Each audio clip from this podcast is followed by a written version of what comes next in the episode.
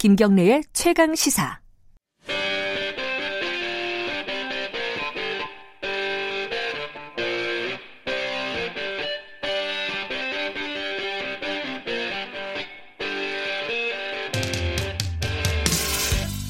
핫한 경제 사안 그 정수리에 침을 꽂는 경제 직설 시간입니다. 오늘은 국민연금 얘기를 다시 좀 하겠습니다. 정부에서 발표를 했죠. 네 가지 개선안이라고요. 여기에 대해서 좀 말들도 많고요. 그리고 우리가 국민연금에 대해서 사실은 굉장히 모르는 부분들이 많습니다. 그래서 경제 직설에서 자세히 들여다보겠습니다. 주진영 전 한화투자증권 대표님 자리했습니다. 안녕하세요. 네, 안녕하세요. 어떻게 보셨습니까? 정부가 내놓은 네 가지 안. 크게 보면 이제 두 가지였어요. 하나는 어, 정부가 단일안을 내세우지를 않고 네. 여러 가지 옵션을 내놨다라는 것을 보면 정부로서 얼마나 어, 고민을 많이 했는지가 네. 드러난다. 그게 있고 하나는 두 번째로는 어, 전체적인 방향에서는 어, 비교적 그래도 나름 최선을 다한 음, 음, 고육책이지만 어, 최선을 다한 아니었, 아니었나 뭐 그런 생각을 좀 했습니다. 예. 이 그때 이제 애초에 한 달 전쯤에요. 대통령이 굉장히 화를 냈어요. 정부 안을 가지고. 그렇죠. 그게 정부 안이 대략적으로 그때도 이제 두 가지 안이 있었지만 대략적으로 보면은 국민들의 보험료를 올리고 당장, 예, 올리고. 당장 올리고 나중에 받는 거를 또 줄인다. 그러니까 이거를 납득할 수 있겠느냐라고 음. 대통령이 약간 화를 냈었고 음. 그래서 요번에 이제 나왔는데 음. 그런데 거기에 대해서 저번 시간에 주진영 대표께서 말씀하셨을 때 이 대통령의 판단이 맞다. 지금 현재 상황에서는 일단은 네. 그래가지고 네. 앞으로 이 지금처럼 이렇게 급격하게 보험료를 인상하는 아니라든가 이런 것들은 어 조금 자제해야 된다. 지금 네. 상황은. 근데 그대로 또 나왔어요. 실제로는 또. 그렇죠. 주진영 대표님이 뭔가 어 영향력을 행사하신 건가요? 아니요, 전혀 그럴 일이 있나요? 아 이쪽에 아시는 분 많잖아요. 아니요, 아니요. 근데 저도 그 방안을 보고 약간 좀 저도 놀랐어요. 왜냐면은 그 이제 저번에 우리가 이 시간에 나와서 얘기를 했던 것은 뭐였냐면 어 지금 보험료를 급격히 올릴 필요가 없다. 그보다는 어, 노후를 위한 기초연금을 탄탄히 해야 된다. 네. 이제 그런 얘기를 했었잖아요. 예. 그렇게 된 거예요. 어떻게 보면요. 네, 그래서 이번에 이제 안을 만드신 분들이 저랑 비슷한 고민과 그 문제 의식을 공유한 한것 같은 느낌도 들기는 하는데 네. 어 지금 그때도 말씀드렸듯이 어 그 그때 얘기를 그랬어요. 뭐냐면 바둑으로 치면 네. 바둑 격언에 보면은 어 급한 곳과 중요한 곳이 있으면 네. 급한 네. 곳부터 두어야 된다라는 말이 있는데 중요한 데보다는 급한 곳이 네, 먼저 둬야 된다. 음, 수순상. 네. 음, 그때도 제가 말씀드렸던 것은 뭐냐면 급한 것은 현재의 노인들의 빈곤을 우리가 지금 어떻게 대체할 건지 전혀 좀 대책이 없다. 음. 이 문제부터 해결하지를 않고 40년 뒤에 나온 문제를 지금 해결하자고 하는 것은 순서가 잘못되었다라고 네. 얘기를 드렸는데 네. 이번에 정부 안도 어떻게 보면 이제 그런 것과 궤도를 비슷하게 하는 것 같습니다. 굳이 그 무 자르듯이 지금 1, 2, 3, 4번을 선택하는 건 좀 힘들지만요. 국회에서 네. 논의도 해야 되고. 네. 근데 이제 1번, 2번 안은 대략 지금 수준의 보험료를 내, 내고 지금 수준의 소득 대체율을 가져가는 거잖아요. 그렇습니다. 다만 2번은 어, 기초연금을 좀 올리는 거고요. 그렇습니다. 그 3번, 4번은 보험료를 좀 올리되 음, 천천히 올리되 예, 천천히 올리되 나중에 받는 것도 조금 올리자. 그렇습니다. 대략 그렇단 말이죠. 그렇죠. 음. 주진영 대표님께서 굳이 하나를 고르라면 예. 정치적으로 어, 타결이 가능한 안은 2번일 거라고 생각을 해요. 아. 저도 2번이 그래도 제일 낫다고 생각을 하고요. 음, 네. 지금의 어떤 보험 요율이나 소득 대체율은 네. 일단 놔두고. 네, 그것은 좀더 네. 국민들이 국민연금에 대한 이해가 깊어지고 어, 앞으로 무엇을 어떻게 할 건지에 대한 그 컨센서스가 이루어지고 난 다음에 해도 음, 늦지 않다. 그렇군요. 이, 참, 요 부분이 헷갈리는 부분들이 많아요. 왜냐하면은, 네. 우리나라 국민보험의 재정 건전성, 그러니까 한마디로 말해서 국민연금이 미래에 가면은 구멍이 날 수 있다. 네. 이런 어떤 위기감들이 각종 보도에서 넘쳐나요. 그렇죠. 그러면은 이게 아, 나중에 내가 못 받는 거 아닌가? 이런 위기감들이 있단 말이에요, 사람들이. 그렇죠. 그것 때문에 이번 안들이 나온 거라고 다들 생각을 하는데, 음. 근데 주진영 대표님은 다른 말씀을 하신단 말이에요. 음. 근데 그 부분이 어, 청취자들 입장에서는 왜 다른 얘기를 자꾸 하지? 재정 건전성 이 게 문제라 그러는데 음. 왜 자꾸 복, 어, 노인 복지라든가 음. 기초연금 얘기를 하지? 네. 그 맥락을 좀 이어주셔야 될 것 같아요. 지금. 그렇죠. 네. 예. 굉장히 복잡한 얘기라서 저도 어떻게 설명을 해야 될지 여러 자리에 상상 어, 곤란할 때가 많은데요. 네. 왜 고갈이 되는지에 대한 메커니즘은 모르고 그냥 고갈된다라는 것만 갖고 얘기를 하니까 사실은 얘기에 진전이 없는 거죠. 네. 그걸 좀 설명을 해드리는 게 잘 좋을 것 같아요. 네. 지금 한국은 이제 저출산이랑 예상 수명 연장이 동시에 그리고 급격히 이루어진 사회예요. 네. 그 숫자로 어떻게 다르냐면 현재 기준으로 주력 소비층인 인구 30에서 64세의 네. 인구가 현재 2,700만 명이에요. 음. 근데 저출산 때문에 2060년이 되면 고갈된다고 얘기를 한 2060년이 되면은 1,500만 명으로 줄어요. 2,700이 1,500만 명으로 1,200만 명이 줍니다. 예. 예. 엄청 주는 거죠. 거의 뭐 절반 가까운 그렇습니다. 반이 네. 되는 거죠. 예. 거기에 비해서 노인 인구는 65세 이상이죠. 노인 인구는 현재가 700만 명인데 네. 2060년이 되면은 1,900만으로 늘어요. 이건 두 배 반이 되는 거죠. 그러네요. 예. 그렇게 되면은 이제 비례를만 하더라도 내늘 사 돈을 낼 사람이 지금 1,500으로 감소하는데 받을 사람은 1,900으로 늘어나니까 연금 내는 사람보다 연금 받는 사람이 1.2배가 돼요. 음. 그러면 뭐 이 문제에서는 무슨 짓을 어떻게 해도 고갈이라는 문제를 피한다는 것이 거의 불가능해지는 거죠. 그렇다면 어떤 지금 그 어떤 조정을 해서 네. 조금 고갈의 시점을 늦춘다고 해도 불과 몇 년이라는 그러니까요. 얘기네요. 네, 맞습니다. 음. 그러니까 제 얘기가 2060년에 고갈될 때는 르르랄라 잘 살다가 네. 2057년 3년 땡겨진다니까 왜 난리냐. 이게 지금 음. 무슨 이 엉뚱한 소리들을 하는 거냐. 원래부터 갖고 있는 문제를 새삼스럽게 호들갑을 뜬다. 이제 그런 얘기죠. 그러면 무엇을 해야 되느냐. 그냥 그 아주 상층부에서만 얘기를 한다면 결국은 저출산의 문제를 해결하지 않는 한 이 문제는 모두가 피할 수 없는 문제라는 것. 저출산을 해결하기 위해서 우리가 총력을 어떻게 할 거냐를 갖고 얘기를 하는 것이 훨씬 생산적이지. 네. 2057년이냐, 2060년이냐, 2063년이냐 얘기를 해봤자 음. 아무런 의미가 없는 거예요. 공허하네요. 네. 그 저출산 문제를 좀 해결을 하고 완화하는 문제가 한 축이 있다 그러면은 네. 두 번째로는 뭘 해야 되느냐? 네. 그다음에 이제 그다음에 현재 제도의 구조의 문제를 이해를 하는 것부터 이제 그다음 네. 단계 뭐냐면은 현재의 국민연금 제도는 그러면은 왜 그렇게 빨리 고갈이 되냐면 첫 번째 지금 저출산이 있다 그랬잖아요. 네. 수명 연장은 우리가 어떻게 못 하는 거고. 네. 세 번째로는 뭐냐면은 현재의 돈을 내고 받는 구조가 지나치게 편향돼 있기 때문에 그래요. 근본적으로 뭐냐면 내는 돈 대비 받는 돈의 비율을 너무 크게 설계를 해놨기 때문에 네. 거기서 생기는 문제도 있는 거예요. 현재는 내는 돈에 비해서 받는 돈이 평균적으로 2.6배예요. 네.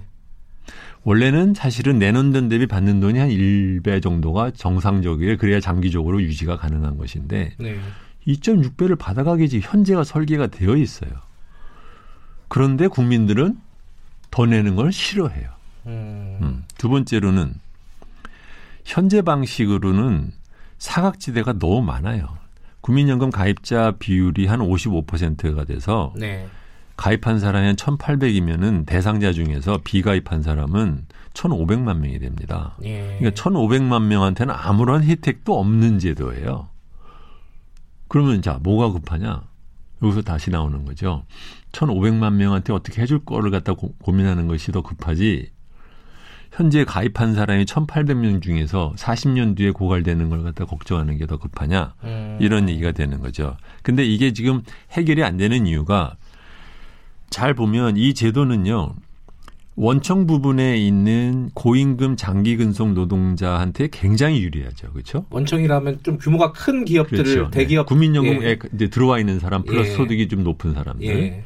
이 사람들한테는 굉장히 수익비가 높으니까 내는 돈 대비 받는 돈이 2.6배니까 얼마나 좋습니까? 네. 움직여야 될 이유가 하나도 없어요. 근데 우리나라의 모든 담론은 사실은 이 교수, 관료, 다음에는 원청 노동자들이 지금 모든 담론을 주도를 하는데 이 원청 노동자한테는 굉장히 유리한 제도입니다. 음. 그러니까 막상 문제가 이 사각지대를 해결하는 곳에 가 있지 않고 네.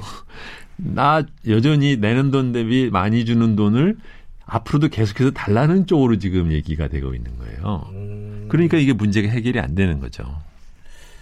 그럼 이 사각지대에 놓인 사람들은 음. 그럼 누가 어떻게 해야 되는 건지 이 부분이 좀 어, 뭐가 있어야 되는 거잖아요. 그러니까 그것을 기초연금을 강화하는 것을 풀자는 거죠. 국민연금 말고 네. 기초연금으로 풀자. 그렇습니다. 아하. 얘기의 포커스가 급한 것이 기초연금이다. 그러니까 그 부분이 사실은 요번에 1, 2, 3, 4 나왔을 때도요. 왜 국민연금 개혁하자는데 기초연금을 그렇죠. 늘리자는 얘기가 왜 들어가지? 그렇죠. 이게 영역이 다른 건데? 그렇죠. 라고 생각하는 분들이 꽤 많았을 거예요. 저는 그게 굉장히 혁신적이라고 생각을 했어요. 음... 좋게, 좋게 봤습니다, 그거를. 아, 구, 네. 기초연금 얼마나 올릴 건가를 국민연금하고 네. 연동시켜버렸다. 그렇습니다. 아하. 국민연금에 대해서 사람들은 어, 그런 생각을 해요. 개인 사보험처럼 생각하는 경우가 꽤 많다고요. 네. 내가 100원을 넣었으니까 나중에 100원 이상은 받아야 된다 일단 기본적으로. 네. 근데 왜 그 말씀을 드리냐면은 그렇게 생각을 하니까 아니 지금 보험 얘기를 하는데 음. 왜 복지 얘기를 끼워 넣느냐. 음. 내가 받겠다는데. 그게 이제 정치인들이랑 보건복지부가 그동안 국민연금을 이걸 하면 우리 부모님이 혜택을 받네. 그러니까 내가 당연히 내야지. 이렇게 이렇게 얘기를 했어야 되는데 네. 이 젊은 세대가 어, 노인 세대를 도와주기 위해서 만든 제도라는 걸로 설명하고 이해를 안 시키고 주지는 않으면서 돈을 걷어가니면서 거기에 대한 변명으로 아 이게 수익률이 되게 좋은 투자 상품이에요라는 식으로 설명을 해놓은 거예요. 그러니까 네. 국민들이 거기에 대한 오해가 굉장히 깊죠. 그럼 국민연금이 보험이 아니고 이제 일종의 사회적인 부조의 사회적인 보험이다. 예, 부조의 형태라고 하면은요. 음. 지금 뭐 사각지대 문제도 있겠지만 아까 말씀하신 다른 문제들도 많이 있다고 하던데 예를 들어 여성의 문제라든가 그렇죠. 네. 이게 어떤 구체적으로 어떤 문제예요? 음. 예를 들어서 말씀드릴게요. 예. 이런 사회보장제도에서 가장 선진국 중에서 가장 그 인색하기 짝이 없는 걸로 유명한 미국에서도 네. 나이가 들었는데 받을 때가 되었는데 어, 그동안에 그, 그 국민연금에 가입하지 않았던 자기 부인이 있으면 1.5배, 50%를 더 줘요. 뭐냐면 빈곤이라는 이슈는요. 네. 개인으로 따지면 안 돼요. 항상 가구 기준으로 봐야 되는 거예요. 네. 그렇잖아요. 예. 네. 그런데 우리는 보면은 국민연금도 낸 사람 기준으로 사람 기준으로 만들어 놨어요. 그렇죠. 돈을 내야지 수혜도 음. 받을 수 있다. 근데 돈을 내는 그 사람은 누구냐? 엄마가 다 났어. 애를 기르는데 아버지 한 일이랑 엄마 한 일로 치면 누가 더 고생했습니까? 누가 더 희생을 많이 했어요? 어, 엄마가 했잖아요. 그렇죠. 근데 엄마는 애 기르느라고 음. 직장을 못 다녔어. 네. 국민연금을 네. 못 냈어. 예. 그런데 나중에 나이가 들었더니 당신한테 국민연금 줄 거 없어. 아하. 지금 우리나라가 이렇게 돼 있는 거예요. 예. 정말 못돼 처먹은 제도입니다. 이거는요. 그래요. 네. 배우자가 가입을 했으면 같이 있는 부인도 그 도움을 받을 수 있도록 그렇게 설계를 안 하는 것이 이 사각지대를 넓히는데 엄청난 영향을 준 거예요. 기본적으로 인구의 반은 음. 여자 아닙니까? 예. 네. 선진국 같은 경우는 이런 것도 다 고려해서 설계가 돼 있나요? 물론이죠. 네. 그래요? 네. 근데 우리가 어차피 이런 보험 설계를 했을 때, 국민연금 설계를 했을 때요. 외국의 사례들을 다 모아서 했을 근데 우리나라 사회가 기본적으로 네. 아시다시피 남자 위주. 어... 그 다음에는 저 상층부 노동자 위주 이런 위주로 돼 있잖아요. 그러니까 예. 가진 사람 위주로 설계가 저절로 이렇게 되는 거예요. 네. 음. 그리고 이 과정에 국민이 참여하지를 않았어요. 뭐가 뭔지도 모르는데 그냥 우찌끈 뚝 딱 지네들이 만들어서 내려준 거거든요. 아, 근데 반대로 변명을 할 것 같아요. 국민들의 인식이 그렇기 때문에 음. 그거를 뭐 우리가 어떻게 지금 당장 바꿀 수 없기 때문에 국민들의 인식을 만든 게 바로 너야. 저, 저 알겠습니다. 근데 외국에는요. 네. 어, 이런 어떤 국민연금 재정 고갈 이런 부분에 대해서 되게 이슈들이 많잖아요. 외국도 그렇죠. 똑같죠. 네.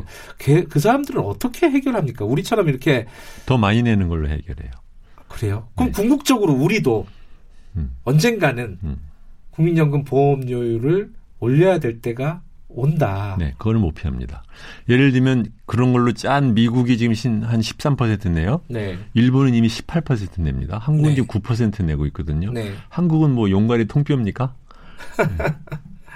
네, 오늘 국민연금에 대해서 여러 가지로 조금 다른 시각으로 생각할 수 있는 어, 여지를 많이 들었던 것 같습니다. 국민연금에 대해서 지금 쭉 말씀하셨는데 음. 좀 청취자분들한테 네. 이런 얘기는 좀 했어야 되는데 못했다. 요번 안에서 조금 제가 아쉬운 네. 게 있다고 하면 네. 그러니까 아까 여성 배제 문제를 얘기를 했는데 그런 면에서 이제 그럼 어떻게 해결할 거냐에 해당되는 게 이제 출산 크레딧이라고 하는 거예요. 네. 그러니까 이제 아이를 낳은 여성한테는 가입한 것의 연도를 좀 쳐주자. 이번에 첫째부터 뭐 첫째는 뭐 예. 6개월, 둘째는 12개월, 뭐 셋째는 18개월에서 최대 뭐 50개월을 넘지 못하게 한다 뭐 그렇게 했는데 저는 네. 그게 너무 짜다고 생각해요. 아 짜다. 네. 출 산 크레딧을 차라리 애를 하나 낳았으면 5년씩 음. 예, 둘 낳았으면 10년 가입한 걸로 쳐주자. 아. 그러면은 그 사람들이 조금만 더 부으면 20년 된 걸로 쳐주는 거 아닙니까?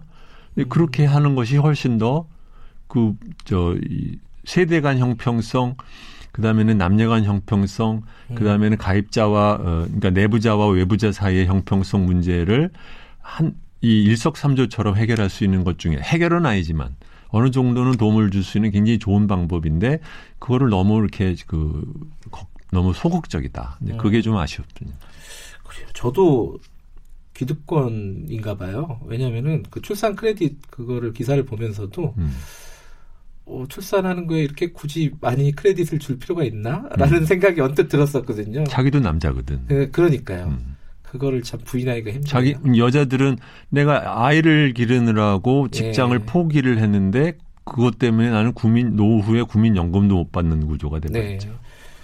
그러니까 이거는 사실 또 저출산과 또 연결이 되죠. 연결이 되는 얘기이기 아주 다이렉트 연결이죠. 예, 진지하게 좀 고민을 해볼 네. 필요가 있는 정책이겠네요. 네.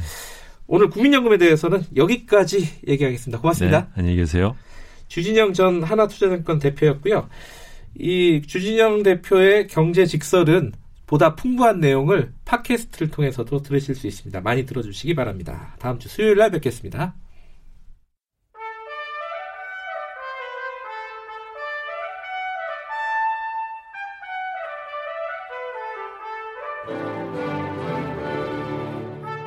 오늘 하루 이슈의 중심 김경래의 최강 시사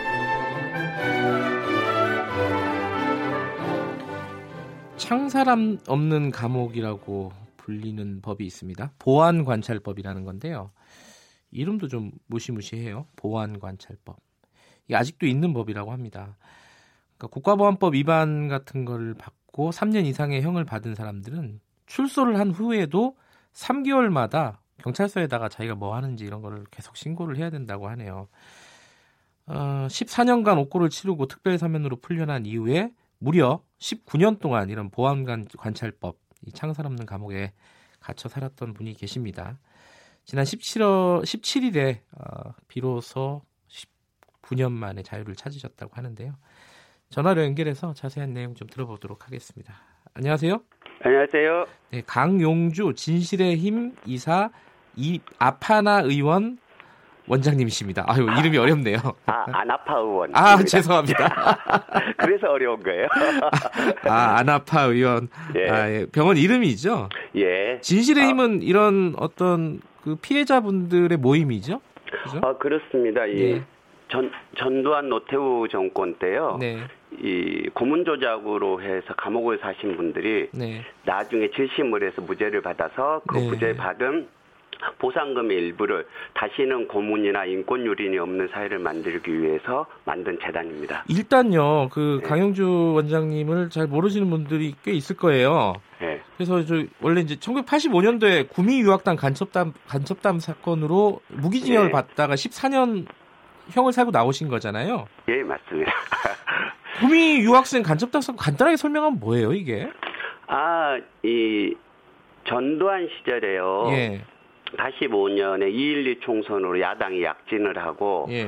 그 그해 5월에 서, 서울 미국문화원을 학생들이 점거를 하고 학생들이 이렇게 하면서 네. 그 미국을 유학을 가서 사회 비판적 의식을 갖던 사람들을 이렇게 학생 운동이나 노동 운동들이 네. 하는 것에 배후에 있다라고 해서 주장해서 만들어진 사건이죠. 예. 그때 고문도 많이 당하셨죠? 그렇죠. 다들 저 40일에서 60일 정도 남산 안기부에서 음. 변호인이나 가족들이 없는 상태에서 다 고문을 당했죠. 그때 당시는 고문 조작이라는 게 일상적인 거잖아요. 예. 박종철 씨가 고문당해서 죽고 예. 우리가 권인숙 씨가 송고문을 당하고 그런 야만적인 시대였기 때문에 고문을 안 당한 게안 당한 게 어 저거 이상한데 그런 시대였죠. 예.